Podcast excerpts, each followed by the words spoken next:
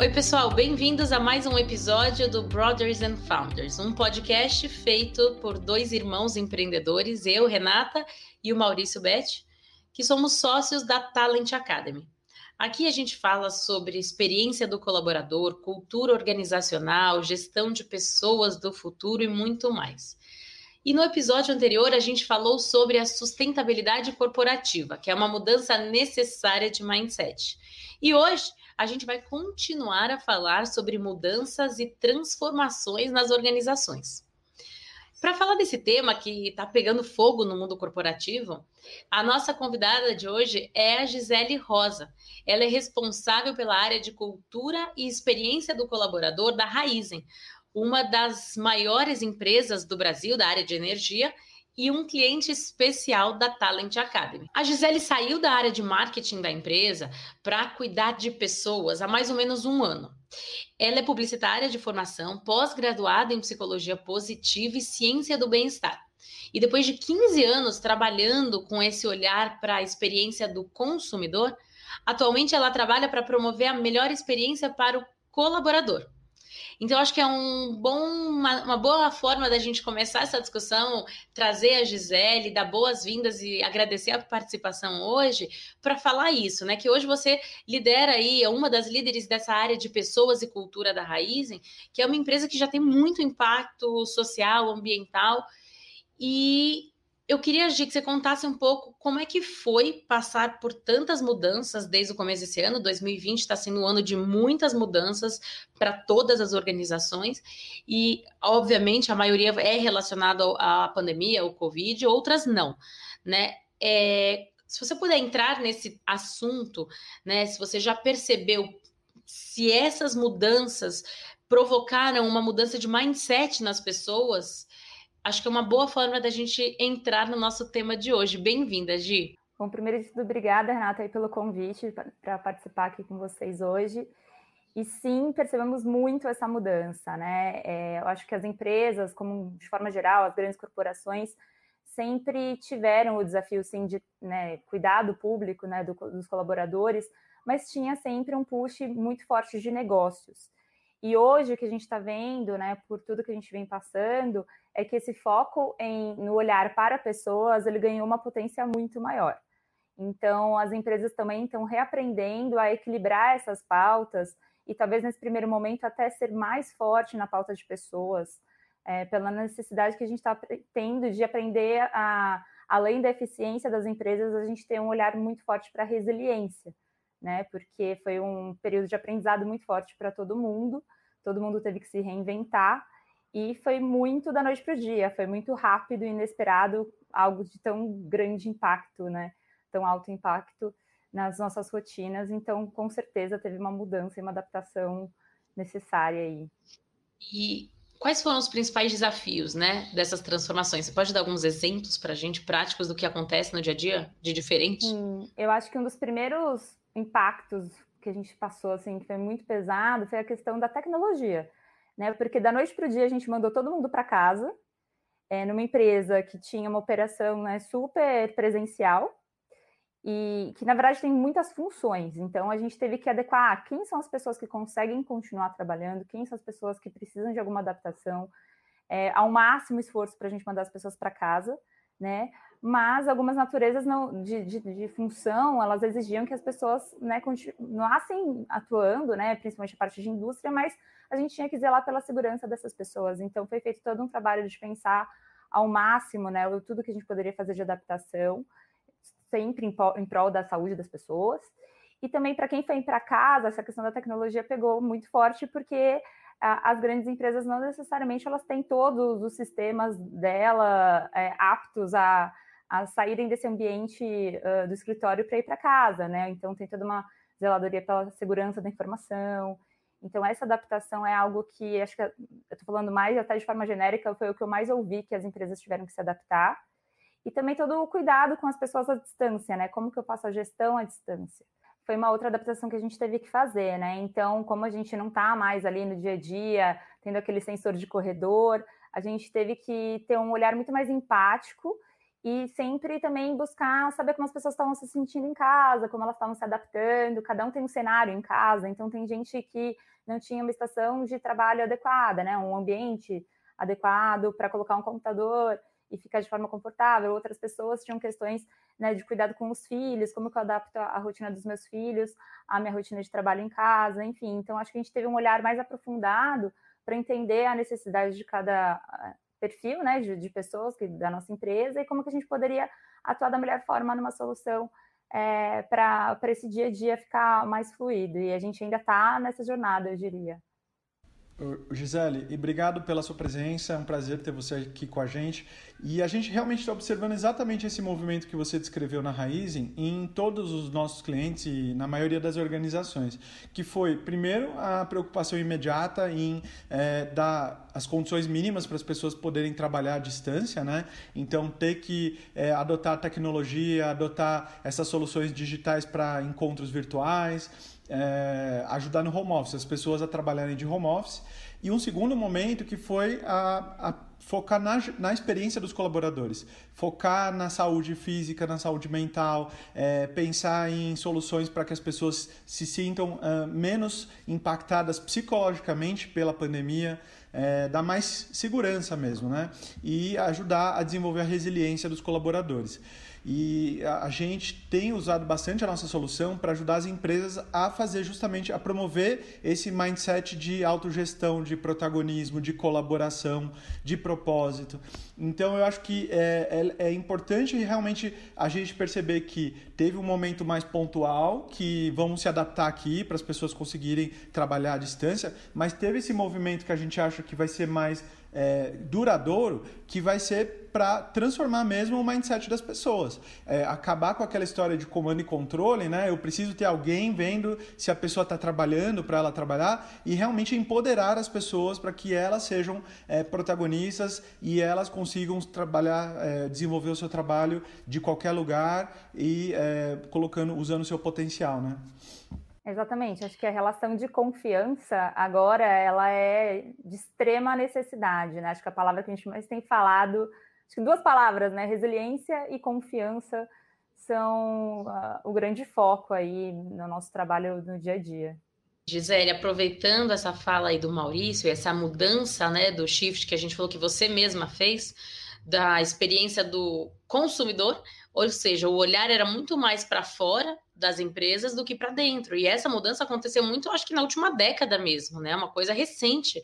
E algumas empresas estão começando agora com a pandemia a ter esse olhar mais para dentro, né? E, e, talvez não tanto olhar só para a experiência do, do consumidor, mas também para o colaborador. E você própria, né, passou por isso. Você teve essa mudança na sua experiência. Você é formada em marketing, você fez publicidade, é, passou, como a gente falou, 15 anos da sua vida trabalhando com esse celular para fora. E nos últimos anos, mais recentemente, acho que mais no último ano, né? Você me corrija aí se você estiver errada, que você começou de fato a, a se interessar pelo colaborador, né? Falar mais é, de comportamento, de psicologia. Você pode contar como é que foi essa mudança, né, do, do, do marketing para psicologia? Contar um pouquinho até da sua trajetória?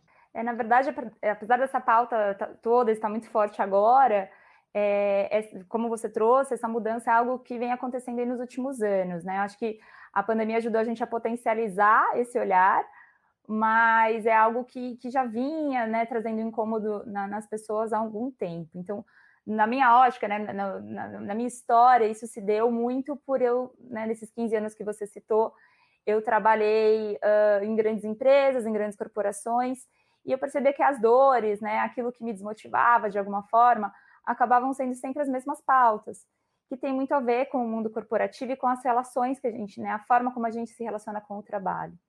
E apesar né, de eu gostar muito do que eu fazia e, e, e ainda tenho muito, muita paixão pela publicidade em si, eu sentia que eu, uh, apesar, eu tinha um olhar muito legal para a experiência do consumidor, era muito bacana é, trabalhar com pessoas na ótica do consumo, mas eu sentia essa necessidade de expandir um pouco desse olhar e trabalhar em prol de algo maior. E foi aí que eu comecei a, a estudar e interessar, pela questão do colaborador, porque como eu tinha esse incômodo pessoal, né, das relações das pessoas com o trabalho, eu pensei o que, que eu poderia fazer, aonde eu poderia agir para causar uma transformação. E aí, em cima disso, eu comecei a me aprofundar nessa pauta e, e foi muito um conjunto da, da, minha vontade com todo o movimento de futuro do trabalho, né? Que começou a nascer e começou a ganhar mais espaço dentro das empresas. Então, foi um, uma coincidência feliz, acho que de timing meu e, e, e, dessa pauta crescer. E foi quando eu decidi me especializar, né? E ir em busca de, de um conhecimento mais acadêmico e estudar psicologia positiva, que né, ela, ela engloba muito o olhar de, de, de ciência, né, é, não sai um pouco da esfera né, do que as pessoas às vezes acreditam de algo até que é mais voltado para o Zen e traz um embasamento científico, né, para as questões de bem-estar, da meditação e como, por exemplo, né, na verdade tem muita coisa além da meditação, mas como que a gente traz um olhar para a psicologia sempre através da ótica do, do que é positivo e não só abordar a dor ou a doença né? Então, é uma pauta super extensa, né, sobre isso, mas olhar para esse assunto me, me trouxe um encantamento, assim, me deu a certeza de que eu queria fazer esse movimento, essa mudança, e, e que eu gostaria muito de cuidar para esse olhar, né, olhar mais para esse, esse público de colaboradores, e, e acho que, que isso hoje é uma pauta que, né, dessas palavrinhas que eu trouxe da confiança e resiliência, em que está muito mais forte o olhar da psicologia positiva dentro das corporações é, do que até a psicologia tradicional. E eu queria complementar é, sobre a sua transição é, para esse mundo da psicologia positiva e também desse olhar no colaborador, porque eu vivi um, um, movimento muito parecido ao longo da minha carreira. Eu comecei a carreira em consultoria estratégica, né? então a traçar planos de ação, estratégias macro para empresas inteiras e eu percebia que tinha uma desconexão entre a estratégia e a cultura, ou então a experiência dos colaboradores. As pessoas não é, se sentiam inspiradas a colocar aquela estratégia em prática, né? colocar aquilo no dia a dia. E ao longo do tempo eu tive experiências é, extremamente positivas, como no Google, que era um ambiente que me estimulava, me inspirava o tempo inteiro a, a ser protagonista, a fazer o meu melhor. Né? Em três meses de, durante o MBA, eu, que eu fiz uma, um estágio de verão no Google, eu fiz mais projetos, mais iniciativas do que eu tinha feito em anos em outros, outros lugares. Por quê? Porque era um lugar que me inspirava, despertava o melhor de mim. E quando eu conheci a psicologia positiva, também faz alguns anos, eu vi que realmente era uma coisa, era uma nova ciência que é, conversava totalmente com essa questão de inspirar e despertar o melhor das pessoas. É, a gente acredita muito que as organizações elas tendem a focar muito no negativo, né? No que vocês têm, que, no que as pessoas têm que desenvolver. É, as avaliações de desempenho, ciclos, todos de performance são muito focados no que não está legal. Só que o que, que realmente torna as pessoas incríveis são as suas fortalezas, é, são, é o que são as suas potencialidades. E a gente acredita que se as organizações começarem a focar no que as pessoas têm de melhor e despertarem né, as suas fortalezas, as pessoas vão vão ter uma experiência muito melhor, vão gerar muito mais resultados. Então, vai ser muito mais positiva a experiência como um todo, tanto para os colaboradores quanto para, as organizações. O que acontece quando você foca no negativo é que você converge para a média, né? Você puxa todo mundo para baixo ou um pouquinho para cima. E a gente acredita que dá para puxar todo mundo para cima, se você focar no que elas têm de melhor.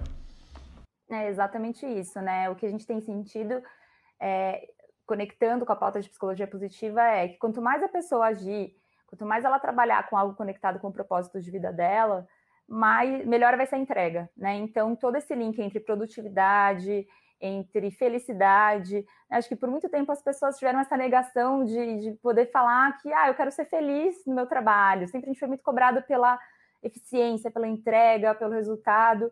E sim, ele vai existir, mas por que, que ele não pode acontecer de uma forma mais agradável, mais do que nunca? Tá claro que não existe essa divisão. Né? Aquela coisa de colocar a capa do super-herói e trabalhar não existe mais. É, as pessoas são únicas. E acho que o cenário, nesse sentido, a pandemia trouxe mais evidência para isso, né? Quando a gente brinca de trabalhar de pijama e tudo mais, na verdade a gente está sendo mais em essência nós mesmos do que talvez antes, né? Em que, que a gente colocava um pouco né, uma, um, uma vestimenta adicional que trazia, de alguma forma, não digo um personagem, mas uma caracterização profissional que é diferente de quem você é em essência. Então, eu acho que tudo, todo esse movimento acabou permitindo a gente ser mais quem a gente é, e quando a gente é nós, quando a gente mais, é mais da gente mesmo e coloca essa energia no trabalho, com certeza a nossa entrega é muito melhor. Ô, Gisele, que bom que você tocou nesse ponto, porque como o Maurício falou, a psicologia positiva é base mesmo, tá? Do, do, da plataforma que a gente criou, da, da metodologia que a gente usa. E é exatamente esse ponto de inspirar o que as pessoas têm de melhor é, que foi base também para a construção do propósito da Talent Academy. Se você estiver ouvindo esse podcast ou assistindo a, ao nosso programa, hoje, dia 27 de agosto, dia do lançamento do episódio, é o dia do psicólogo.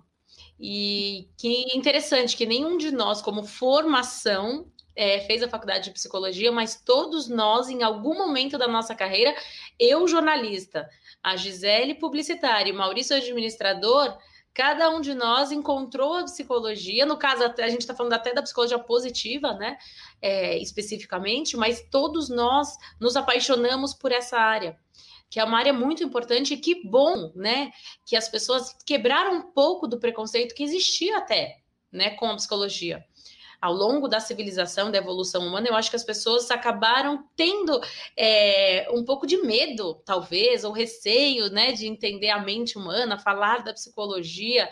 E, e, não tem que, acho que, ter esse medo, né? Tem que, a gente tem que perceber que a psicologia só nos ajuda a crescer, a nos desenvolver, a ampliar o nosso autoconhecimento, é, lidar com as nossas frustrações, as nossas vulnerabilidades. A psicologia tem um papel importantíssimo é, na nossa vida. E uma vez que a gente entende e percebe que tratando dessas questões ou vulnerabilidades que a gente é, tem, a gente só vai crescer e vai e tem mais chance de, de ser feliz, né? E, e, aceitar, eu acho que algumas questões que se a gente simplesmente colocar numa gavetinha, fechar e fingir que elas não existem, em algum momento isso vai virar um problema. Pode às vezes virar até um problema na nossa saúde né? Por isso que é, é tão importante. Então, aqui um, um, parabéns, eu quero deixar todos os psicólogos que estão participando aqui do programa também, porque é uma profissão muito nobre, muito importante para todos. É, agora, passando para o próximo bloco, é, a gente tocou no, no, episódio anterior muito nesse tema da sustentabilidade, é, que não é só o verde, né? Quando a gente fala da sustentabilidade, a gente está falando de crescimento sustentável tá? E, e muito mais é, algo ligado a legado, né? Legado a, a uma série é, de fatores que tornam uma organização mais sustentável ou não. Né? E a Raizen, como eu falei, ela é uma organização que se preocupa com isso. É, falando um pouco só do histórico, a Raizen é uma junção é, de duas empresas muito grandes da área de energia. É uma joint venture da Shell com a Cosan. Né? A Shell é mais ligada a petróleo e a Cosan a etanol, né? Que é, são produtos renováveis, é uma energia renovável. É, na sua visão, Gisele, então falando dessa questão de pensamento sustentável, qual que é a importância, né, que, que você vê, você já está bastante tempo lá dentro, que a empresa dá para essa área e como é, é feito de fato esse é, esse movimento de instigar as pessoas a terem um mindset de sustentabilidade e outras áreas importantes que você julga que ajudam nesse pensamento mais um olhar para o futuro, né? Acho que o primeiro passo é um pouco do que você trouxe, Renata, em relação a, a, a saber o que, que, sustentabilidade significa. Né? Então, o, o, exercício que a gente tem feito é que a gente fala cada vez mais sobre sustentabilidade do negócio. E quando a gente fala sobre isso, a gente traz alguns pilares, né? Que sim, tem, tem uma questão do ambiental, tem uma questão da, da, da, saúde financeira, né, de toda a relação com o negócio, mas também tem um braço que é muito importante, que é o braço social, e nele a gente engloba esse olhar para pessoas, né, então, diversidade, por exemplo, é uma pauta que, que, que, é um pilar muito forte da sustentabilidade, porque eu associo muito sustentabilidade, na verdade, à longevidade, né, então é, é como que você consegue fazer com que a sua empresa tenha vida longa, né? E, e, e isso vai vai estar tá conectado justamente com o resultado, mas também a ter um papel na sociedade. Acho que hoje não cabe mais uma empresa não se posicionar ao que ela vem, além de dar retorno para acionista, né? Acho que ninguém é movido aqui a trabalhar só por conta de acionista. Então, esse olhar da sustentabilidade muito mais conectado ao propósito, e aí eu me conectar a esse propósito faz com que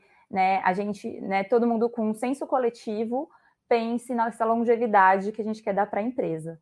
Então, um pouco da conexão que eu faço desse olhar de como que você mobiliza pessoas, né, engaja pessoas a trabalharem em prol de um propósito e que a gente deseja que esse propósito tenha vida longa.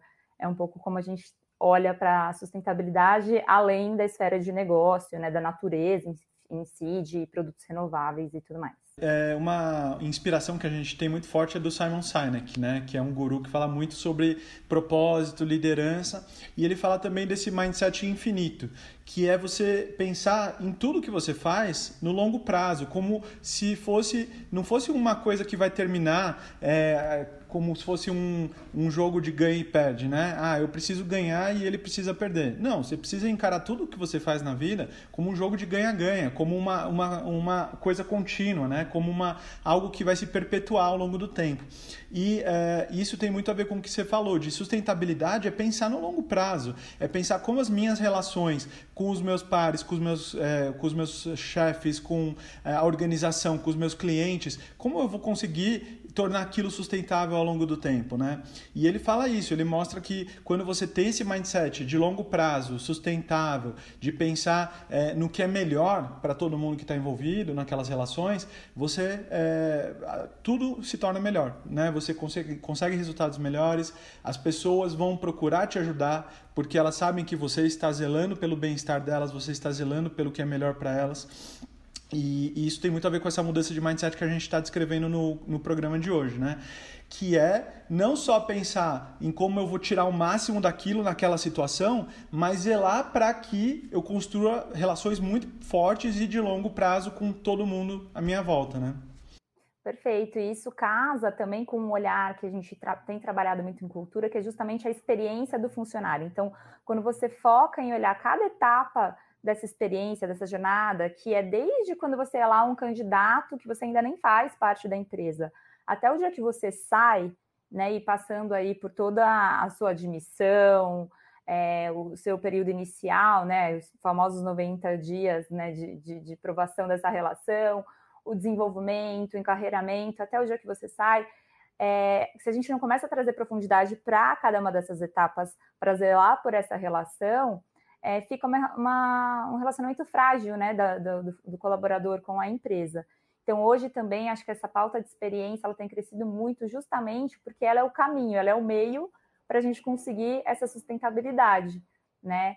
Então, é, eu falo que o grande sucesso, acho que quando a gente olha a jornada como um todo, é hoje você conseguir que quando um funcionário vá sair da empresa, que seja uma relação, né, que, que seja uma escolha que faça sentido para os dois lados, e que saia muito mais com uma sensação positiva de que ele fez tudo o que ele poderia fazer para aquela empresa, que hoje ele quer um novo desafio, e a gente tem a maturidade suficiente de falar que está tudo bem e que ele vai sair com uma imagem positiva e propagar cada vez mais essa imagem positiva da empresa. Né? Então, acho que essa trilha completa de ponta a ponta, é, zelando justamente por uma boa experiência, é o que também colabora para essa sustentabilidade, para essa longevidade. Né? E é muito gratificante, eu acho, ver que uma das maiores empresas do Brasil, né, já tem esse olhar e já, inclusive, criou essa posição, né? Me corrija de novo se estiver errada, mas pela minha lembrança, Gisele, você entrou numa posição nova, né? Você criou ali uma essa conseguiu conquistar, né? Lógico, com mérito seu também, uma, uma construir ali essa área de, de cultura, né? De experiência do colaborador que não existia. E a Raizen mesmo, ela é uma, ela é relativamente nova, Por, mesmo sendo uma empresa gigante ela tem que menos de 10 anos, não é isso? Como, como Raizen, a marca, né? Essa, essa construção da, das duas empresas? Sim, a Raizen tem nove anos e a gente tem esse olhar mais profundo para a cultura, eu diria que nos últimos três anos a gente começou essa construção e especificamente de experiência no último ano. Então é tudo muito novo.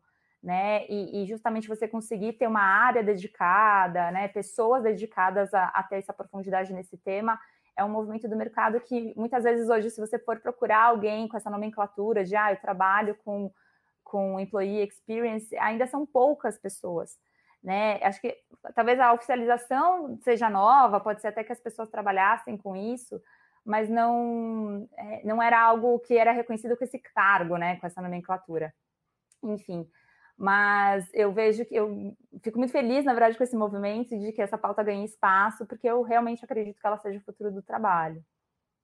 Isso me lembrou uma outra empresa gigante brasileira que está no mesmo movimento e que também agora, é, super recentemente, acabou de se tornar também cliente da Talent Academy, que é a Ambev. A Ambev, inclusive, esse ano é, teve um novo, uma nova liderança, uma diretora que a gente tem contato, que é incrível. Um dia até vai, vai provavelmente participar do nosso podcast também, que ela se tornou a diretora de saúde mental e diversidade. Eles criaram esse cargo. Sim, é uma matéria que saiu agora em julho no Brasil Journal que fala é, justamente da transformação que a Ambev está passando. E a Ambev é uma das culturas mais marcantes né, do Brasil, né, gente? É, é, é um modelo que, é, que virou benchmark para a maioria das organizações, para grande parte das organizações no Brasil.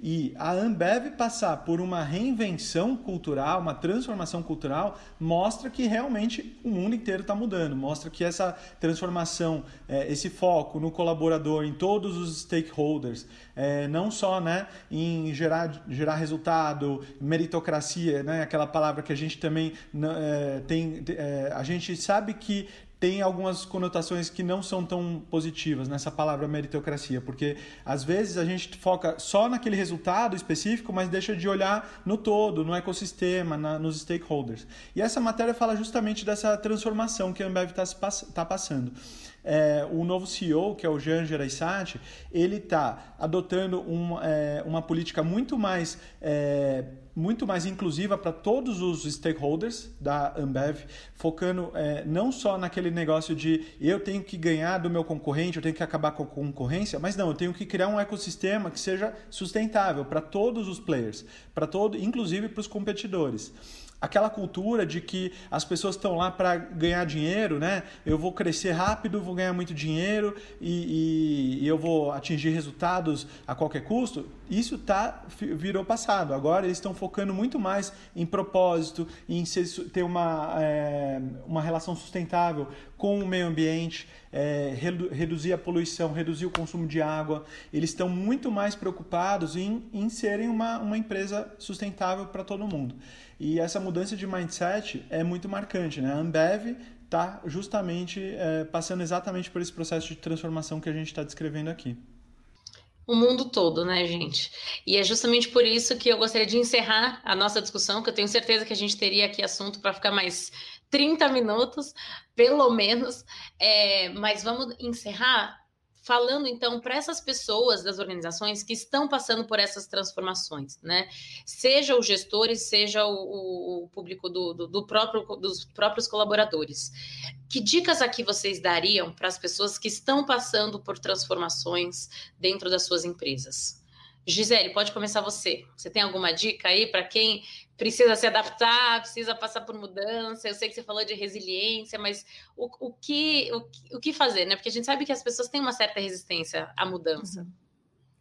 Não, acho que a minha dica, que na verdade é, é um pouco, né, muito do que a gente está vivendo, é a gente trabalhar assim como premissa de tudo, o primeiro de tudo a gente ouvir, né? Eu acho que com o tempo a gente foi perdendo um pouco isso, e você se colocar como escutativa né, para o seu funcionário, você entender o, o que está se passando e usar as ferramentas que ajudem justamente nisso, é, é fundamental para que essa conversa seja mais fluida, né? E que a gente não fique achando que as soluções estão dentro da nossa cabeça, porque muitas vezes quem vai dar a solução são justamente as próprias pessoas. Então, acho que a minha dica é o ouvir e, e ter essa cabeça aberta para receber essa informação e, e de forma colaborativa chegar numa solução. Parece clichê aquela história, né? Da uma boca e dois ouvidos, mas é, é exatamente isso. A gente realmente precisa ouvir e ouvir de verdade, né? Mostrar que a gente se importa ali com o outro. Quando a gente fala em ouvir, não é só é, escutar o que a pessoa está falando, mas é compreender de fato aquilo que, que está sendo dito. É, Maurício, você tem aí também alguma, alguma dica para as pessoas que estão passando pelas transformações, mudanças? Sim. Bom, a primeira delas, eu acho que a gente até falou no último episódio, que foi explicar o porquê da mudança, né? Sempre tudo que você faz, que você, quando você quer convencer as pessoas a se transformarem, a mudarem, é importante convencê-las da, da necessidade da mudança. É importante explicar o porquê da mudança. E segundo, focar é, naquelas competências-chave que são fundamentais para as pessoas se adaptarem, que são justamente aquelas que a gente criou né, no nosso mapeamento do, de, de adaptabilidade, do conceito de adaptabilidade, que são é, promover uma mente aberta, ou seja, estimular as pessoas a pensarem fora da caixa, serem mais criativas, é, pensarem em alternativas, é, promover a autogestão, que é, que é promover justamente essas competências que a gente falou hoje de resiliência, de disciplina, de protagonismo, para as pessoas serem as, é, liderarem a, sua, a própria mudança, não esperarem alguém fazer a mudança por elas. E terceiro, a influência positiva. É você ser o agente da mudança e você é, ter empatia, se colocar no lugar dos outros, é você agir como um líder para que é, é, convencer e ajudar as pessoas a se adaptarem a, a um novo normal, né, a esse, a essa, esse novo contexto que a gente está vivendo. Perfeito. É, lembrando, inclusive, Maurício e Gisele, que a gente tem a ferramenta Mapa. Quem quiser conhecer mais, como o Maurício falou, essa nossa ferramenta ajuda as empresas é, especificamente a medirem e desenvolverem essas competências ligadas à adaptabilidade, que também já foi tema de um outro episódio nosso aqui. Quem quiser, é, eu recomendo muito, foi um episódio especial também. Bom, gente, esse episódio já chegou ao fim, né? Com essas dicas ótimas que a gente acabou de ouvir aqui da Gisele e do Maurício. E eu queria agradecer imensamente a participação da Gisele hoje. É, trouxe esse exemplo tão importante para gente de uma empresa do porte da Raizen, né? Como, como a gente falou ao longo do episódio, é, que fez essa mudança. Né, do olhar, assim como a própria Gisele na, na experiência profissional dela, essa mudança do olhar do, pro, do consumidor para o olhar é, para o colaborador, né? É, a gente vê que essa é uma mudança que, necessária que está acontecendo em muitas empresas do mundo todo e eu espero que vocês tenham gostado. É, Gisele, muito obrigada mais uma vez pela sua participação. Maurício também, como sempre, ao meu lado, muito obrigada. Eu que agradeço, Renata. Muito obrigada aí pela parceria. E vamos juntos aí nessa empreitada pela melhoria da experiência do funcionário. Obrigado, pessoal. Até a próxima. É isso aí. E não se esqueça de seguir a Talent Academy nas redes sociais, é arroba Talent Academy BR, que a gente sempre coloca muito conteúdo de qualidade para vocês. E quem quiser assistir a esse episódio no YouTube também é possível pelo canal da, da Talent Academy por lá. Um abraço e até a próxima!